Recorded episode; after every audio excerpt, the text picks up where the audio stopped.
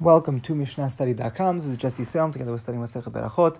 We're up to the seventh Perek, uh, Halakha Bet. Over here we're speaking in the topic of Zimun. Over here we're going to speak about the amount needed for Zimun. So in the last Mishnah we spoke about who can and cannot participate. Now we're going to speak about the minimum amount eaten to participate. Nashim va'avadimuktanim en mezaminim alehem. Ad kama mezaminim. Ad kazayit. Rabbi Yehuda Omer. Ad kabeisa.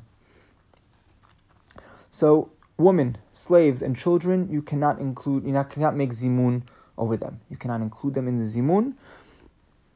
Um, what kind of minors, ketanim, are we speaking about? Um, so we're not talking about all minors. Rather, only one that doesn't know the idea of a beracha and who we are blessing, who we're making the zimun um, over. We're not, he doesn't know who God is. But if he does know who Hakadosh Baruch Hu is and who we are blessing, they can participate. Right? So a child, seven, eight years old, can potentially participate in Zimun if he knows who we are blessing. Additionally, when we say women cannot make Zimun over here, it's speaking about making it with the men. But women are allowed to make a Zimun themselves. That is the Lacha. Harambam also brings it down in the in the Hibur that women alone can make a Zimun. Now, Ad kama mezaminim. Right? How much does a person need to eat to be obligated in Zimun?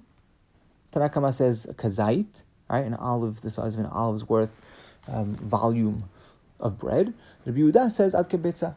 Rabbi Yehuda says kabeisa, the size of an egg.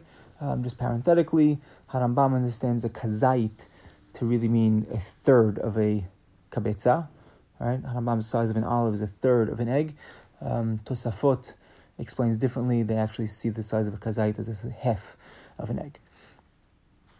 Halakha is like tanna kamma, that a person needs to eat a kazait of bread in order to be obligated in zimun. And halakha is like the rest of the Mishnah, as we pointed out. Next Mishnah, we'll speak about how to make zimun.